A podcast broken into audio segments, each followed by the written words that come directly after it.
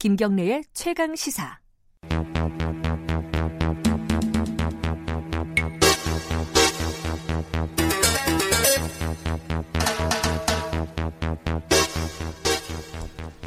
사건의 이면을 들여다보고 깊이 있게 파헤쳐보는 시간입니다. 추적 20분 박지훈 변호사님 나와 계십니다. 안녕하세요. 안녕하세요. 박지훈입니다. 오늘은 20분 다 못할 것 같아요. 네. 갑자기 안 나오셨어요. 장윤진 기자께서. 네, 집에 좀 일이 좀 있다고 합니다. 예. 그래서 오늘은 박지훈 변호사님 혼자 추적을 좀 하셔야 될 것 같습니다. 네, 한 13분만 하죠. 네. 조국 장관 수사 상황을 좀 정리를 하는 시간으로 가려고 해요. 네. 왜냐하면 또 많은 일이 있었습니다. 일주일 사이에 또. 그렇죠. 특히 이제 조국 장관 부인이 소환이 되면서 여러 가지 논란도 있고, 그리고 수사 상황 어떻게 진행이 되는지도 궁금하고, 일단 요거부터 보죠. 네.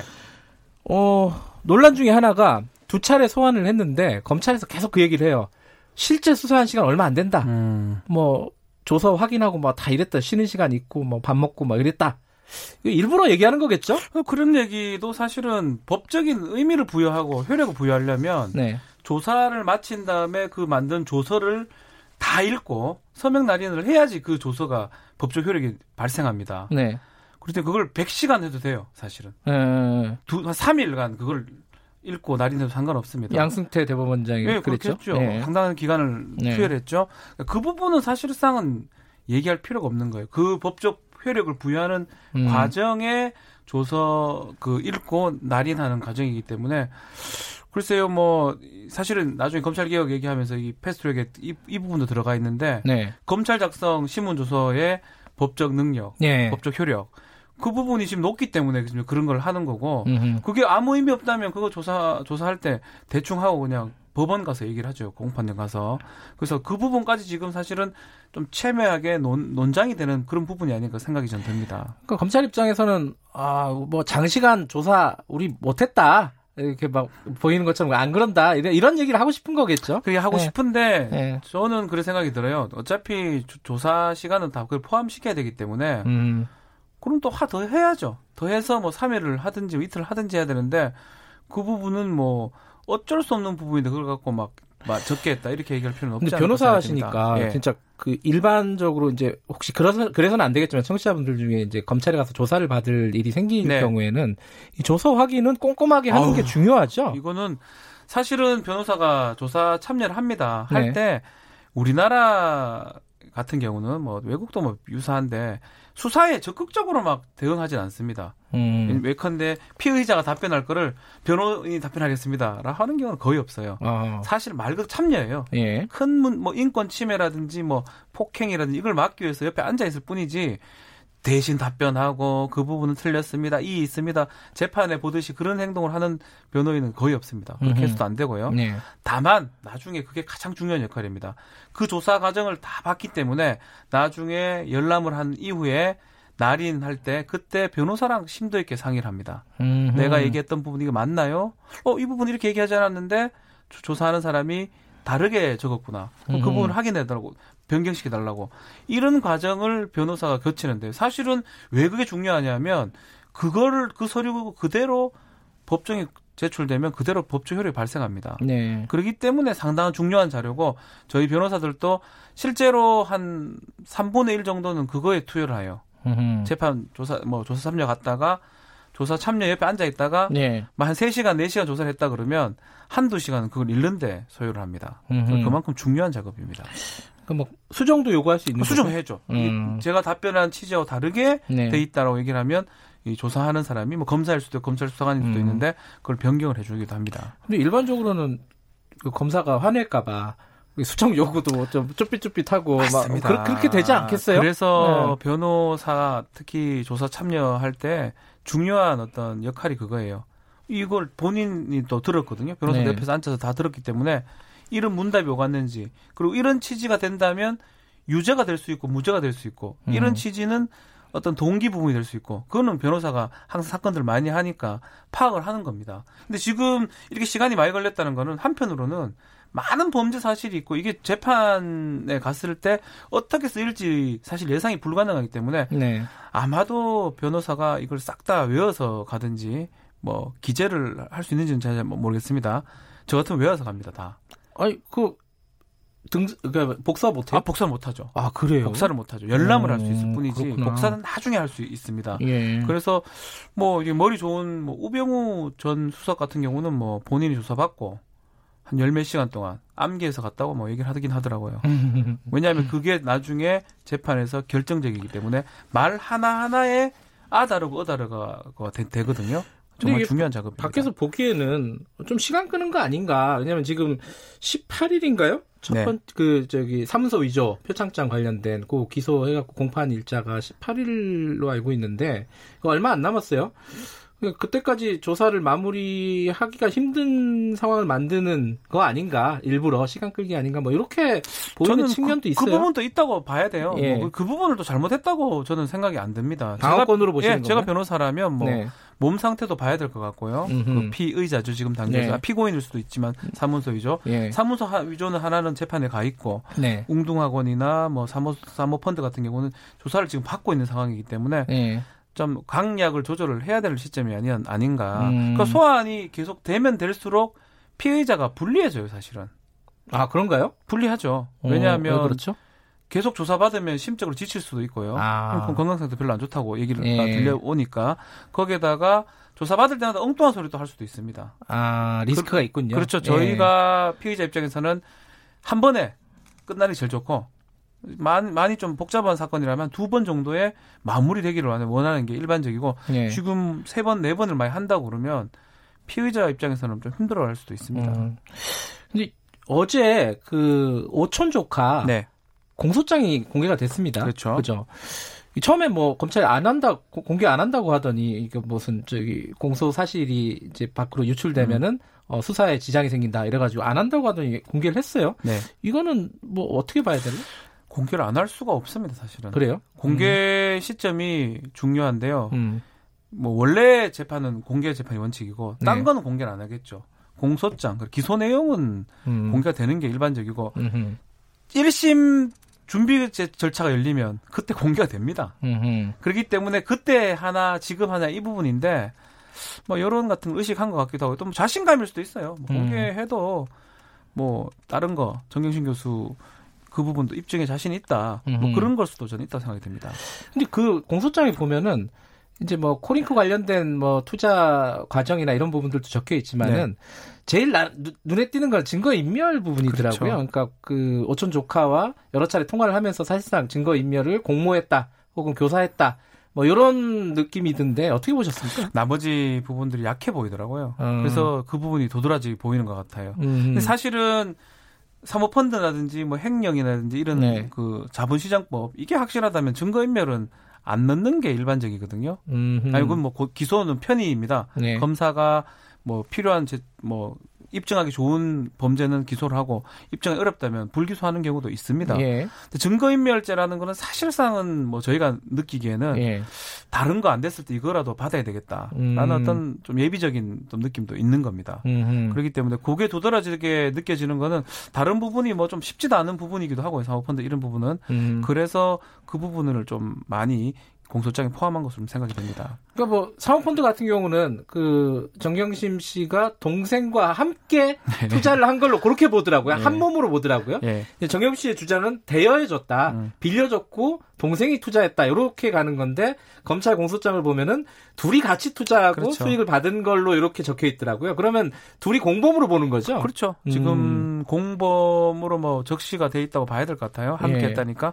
그렇다면 이제 정경심 교수나 그 변호인 측에서는 그 공범을 깨는 이제 변론이라든지 항변을 할 거로 생각이 됩니다. 단순히 대여했을 뿐이다. 그렇죠. 그래서, 예. 약해 보여요, 사실은. 입증이라는 과정이 기소장을 봤을 때 이게 딱 떨어져야 되거든요. 네. 기소장에 그 빈틈들이, 공간 연결고리가 좀 있어 보입니다. 특히 이제 사모펀드 같은 부분은요. 네. 증거인멸은 모르겠어요. 그게 맞다면 뭐 범죄가 될 가능성이 높아 보이긴 한데요. 나머지 부분들은 좀 지켜봐야 될 것 같아요. 물론 이제 정경심 씨 수사가 안 끝났기 때문에, 그렇죠. 네. 뭐 그런 빈 공간은 정경심 씨 공소장에는 넣겠죠. 채워질 수가 있죠. 그죠? 그렇지만 지금 검찰 얘기를 들어보면 많이 조사를 못 하고 있는 상황이라면 사실은 피의자 대상자를 부를 때 그 물적 증거는 확보한 후로 진술 증거 다 확보해서 마지막에 확인하는 과정을 거쳐야 되거든요. 보통은 그렇죠. 보통 그렇고 지금도 그걸 예상해야 됩니다. 온 상태를 예상해서 정말 컴팩트하게 3시간, 4시간에 모든 것을 다 물어볼 수 있게. 아니라고 할 거 아닙니까? 막 아닌 걸로 해가지고 이거는 이런데 이렇게 진술하는데 본인 어떻게 보십니까? 피의자는 어떻게 보십니까? 모르겠습니다. 모르겠습니다. 그래 조서를 작성해가지고 이 기소를 해야 되는데 지금 뭔가 부족한 부분이 자꾸 있으니까 검찰은 자꾸 조사 시간이 부족하다고 얘기하는 것 같습니다. 근데 이제 아까 증거인멸 관련해서는요. 이 정경심 씨 개인 노트북이 결국은 제출이 안 된 부분이 계속 보도가 나오고 있습니다. 그러니까 뭐 그 자산 관리인이 이미 제출을 했는데 그 안에도 포함이 안 돼 있고요. 개인 노트북이. 그러면 이것도 일종의 뭐 증거 인멸이 아닌가라는 식으로 이제 보도가 되고 있는데 이 부분 어떻게 봐야 될까요? 여러 가지 이제 검찰발 언론 보도를 뭐 요새 많이 얘기하고 있잖아요. 검찰 조사 상황을 언론 보도만 되면 알 수 있는 것 같아요.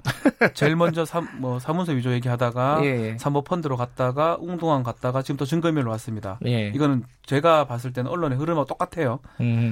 할 게 없으면 일로 가고 일로 가고 계속 다른 데로 옮겨가는 것 같아요. 최근에 우리 KBS에서 막 지금 보도한 걸로 제가 알고 있는데 차명폰하고 차명폰 그게 증거인멸이거든요. 뭔가 딱 떨어지지 않습니다. 제가 기사를 몇 번 읽어봐도 이게 뭐가 문제되는지 저는 잘 모르겠는데 부인이 남편하고 차명폰을 쓸 것도 이상하고 차명폰을 왜 해야지? 또 하는 게 증거인멸도 되는가? 여러 가지 제 생각을 해봤는데 어쨌든 뭐 그 기사가 어디서 나온지는 모르겠지만 진짜라고 하더라도 그 취재가 정확하다 하더라도 이게 범죄가 될지 안 될지 그보다는 저는 아 검찰이 어렵구나. 아 오히려 증거인멸로 지금 하고 싶어하는구나 이 생각이 좀 들더라고요. 아니, 보통 이제 그렇게 볼 수도 있잖아요. 이게 아, 뭔가 숨기고 싶은 게 많구나 이 정경심 교수가 그렇게 볼 수도 있는데 변호사님은 아 이게 검찰이 오히려 지금 상황이 어려우니까 계속 다른 루트를 타고 있다. 아마 생각해보면 차명폰 하더라도 조국 장관 전화기의 내용은 다 뜹니다. 그거는 금방 확인이 되죠. 금방 확인되는데 이걸 몰라 차명폰 합니까? 저는 이해가 안 되거든요. 사실 그 부분은. 아니 몰라. 몰라서. 아니 그렇게 모르는 사람이 차명폰 할 이유도 유심칩을 갈아 끼운다? 일반인이 그렇게 하기 어렵죠. 아니, 이게 무슨 뭐 범죄 조직도 아니고 저는 제가 아는 상식에 기반했을 때는 쉽지 않은 내용들이 지금 나오고 있고 설사 그게 그렇다고 하더라도 뭐 증거인멸 될 수는 있겠지만 오히려 그 측면도 있겠지만 검찰이 지금 어려우니까 또 이걸로 좀 나오는 게 아닌가 그런 생각이 좀 들더라고요. 그냥 개인적 생각입니다. 아니 근데 궁금하긴 해요. 이게 이 사건 자체가 의미가 있는 사건이냐 없는 사건이냐 이 판단을 이제 논외로 하고 이 사건에서 지금 나오고 있는 것들이 얼만큼 이렇게 뭐랄까요 사실인가 이것들은 좀 궁금한데 한 가지 또 이제 정경심 씨 측 그러니까 조국 장관 측의 불리한 정황이 동생 같은 경우에는 지금 조사를 구속영장 실질심사를 못 받겠다 수술받아야 된다 이랬단 말이에요. 이게 그걸 연상시키잖아요. 예전에 뭐 재벌들 휠체어 타고 나오고 못 간다 막 이걸 연상시킨단 말이에요. 이걸 좀 재판 지연 전략으로 볼 수 있을까? 글쎄요 본인한테 불리하죠. 구속영장 실질심사는 어쩌면 본인이 구속 안 될 수 있는 마지막 절차 중에 하나거든요. 본인이 포기해도 돼요. 이 말은 만약에 재판에 가서 자꾸 연기하고 이랬다면 모르겠지만 실질심사는 법원에서 진행하면 그만인 거거든요. 지금 예정대로 진행할 것 같아요. 본인한테 불리해요. 디스크고 뭐고 가는 게 맞는데 사실 검찰이 가서 확인하고 병이 위중하지 않으면은 부인하겠다고 했거든요. 그래서 본인 입장에서는 수사 아니면 재판 지연 전략 아닌 것 같아요. 뭐 하더라도 2-3일 후에 다시 잡을 수 있는 거거든요. 그러니까 여기 말고 본 재판에 갔을 때 그런 행동을 한다면 문제가 될 수 있는데 일단은 뭐 사실 이렇게 디스크 때문에 안 받는다는 경우 잘 없는데 그것도 좀 이해가 안 되네요. 오늘 받을 가능성이 높다 이렇게 보시네요. 저는 그렇게 봅니다. 구속 여부는 어떻게 보세요? 지금까지 나온 걸로 보세요. 일단 오촌 조카는 채용 비리입니다. 오촌 조카는 이제 사모펀드 쪽으로 구속이 된 거고, 그렇죠. 이 동생은 채용 비리가 주 혐의지 않습니까? 어떻게 보세요, 요거는? 글쎄요, 오촌 조카보다는 영장 발부 가능성이 낮아 보입니다. 배임죄거든요. 그 채용하는 과정에서 2억 정도 받았다. 그래서 배임 수재 내지 뭐 특경법상의 배임죄가 성립할 수가 있는데. 이게 막 소명 여부가 중요한데요. 네. 소명이 완전히 됐다 그러면 영장이 발부되는 게 맞는데 뭔가 조금 빈틈이 있다 그러면 뭐 기각될 가능성도 있지 않을까 생각이 듭니다. 그러면 이제 동생 구속 여부가 뭐 오늘 내일 사이에 결정이 될 거고요. 네. 실질심사를 받는다면은. 그리고 이제 정경심 교수 한두 차례 더 소환하고 뭐 영장 여부가 결정이 되겠죠. 네. 그 다음에 조국 장관 부를 것 같습니까? 검찰이 뭐 제가 알 수가 없는데 예상을 하신다면 예상 잘하시니까 연결고리가 없어요. 그래요? 정경심 교수까지는 연결고리는 있습니다. 그게 네. 입증을 떠나서 네. 오촌 조카에 지금 사모펀드하고 구속된 행령 네. 그 부분의 연결고리가 함께라는 정경심 교수가 있고요. 네. 웅동학원 이제 동생 같은 경우는 연결고리가 조국 장관으로 연결고리 있는데 그 둘이 뭐 같이 했다면 채용하는 과정에서 근데 조국 장관이 이걸 아는지 아니면 연관성이 있는지에 대해서는 더 이상 나온 게 없거든요. 그래서 부르기는 좀 쉽지는 않아 보여요. 증거인멸 쪽에 자꾸 이제 포커스를 맞추는 것 같은데. 할 게 없으면 그렇다니까요. 조국 장관이 네. 이제 증거가 인멸되는 과정을 지켜보고 뭐 고맙다고 얘기했다. 뭐 이런 거잖아요. 네. 그러니까 그런 걸로 이제 좀 조사를 하지 않을까? 증거인멸로만 할 것 같으면 사실 또 그 와중에 청문회도 했고 막 전 국민이 또 전 언론이 검찰이 들여다보기 때문에 방어하는 입장에서는 저는 뭐 변호사 입장에서 얘기를 하면 변호사랑도 얘기하고 동생 입단속 시켜라 뭐 이럴 수 있는 거거든요. 그 모든 것을 증거인멸로 한다 그러면 사실은 좀 본류가 아닌 좀 지류로 나간 느낌이 듭니다. 본류로 잡아야 돼요. 채용 비리를 할 때 조국 장관도 같이 돈 먹었고 아니면 어떻게 했다 일로 가야 되는데 알겠습니다. 그 과정에 말 조심해라 이거를 갖고 본류로 볼 수는 없다고 생각이 듭니다. 좀 지켜봐야겠네요. 네. 동생 구속 여부 그리고 정경심 씨 조사. 앞으로 추가 조사가 네. 있을 것이고요. 조국 장관 소환 여부 앞으로 좀 많이 남았네요. 한 번 더 해야겠습니다. 네. 한 2주 정도 더 해야 할 것 같습니다. 예, 여기까지 듣겠습니다. 고맙습니다. 감사합니다. 박지훈 변호사였고요. 김경래 최강시사 듣고 계신 지금 시각은 8시 47분 향해 가고 있습니다.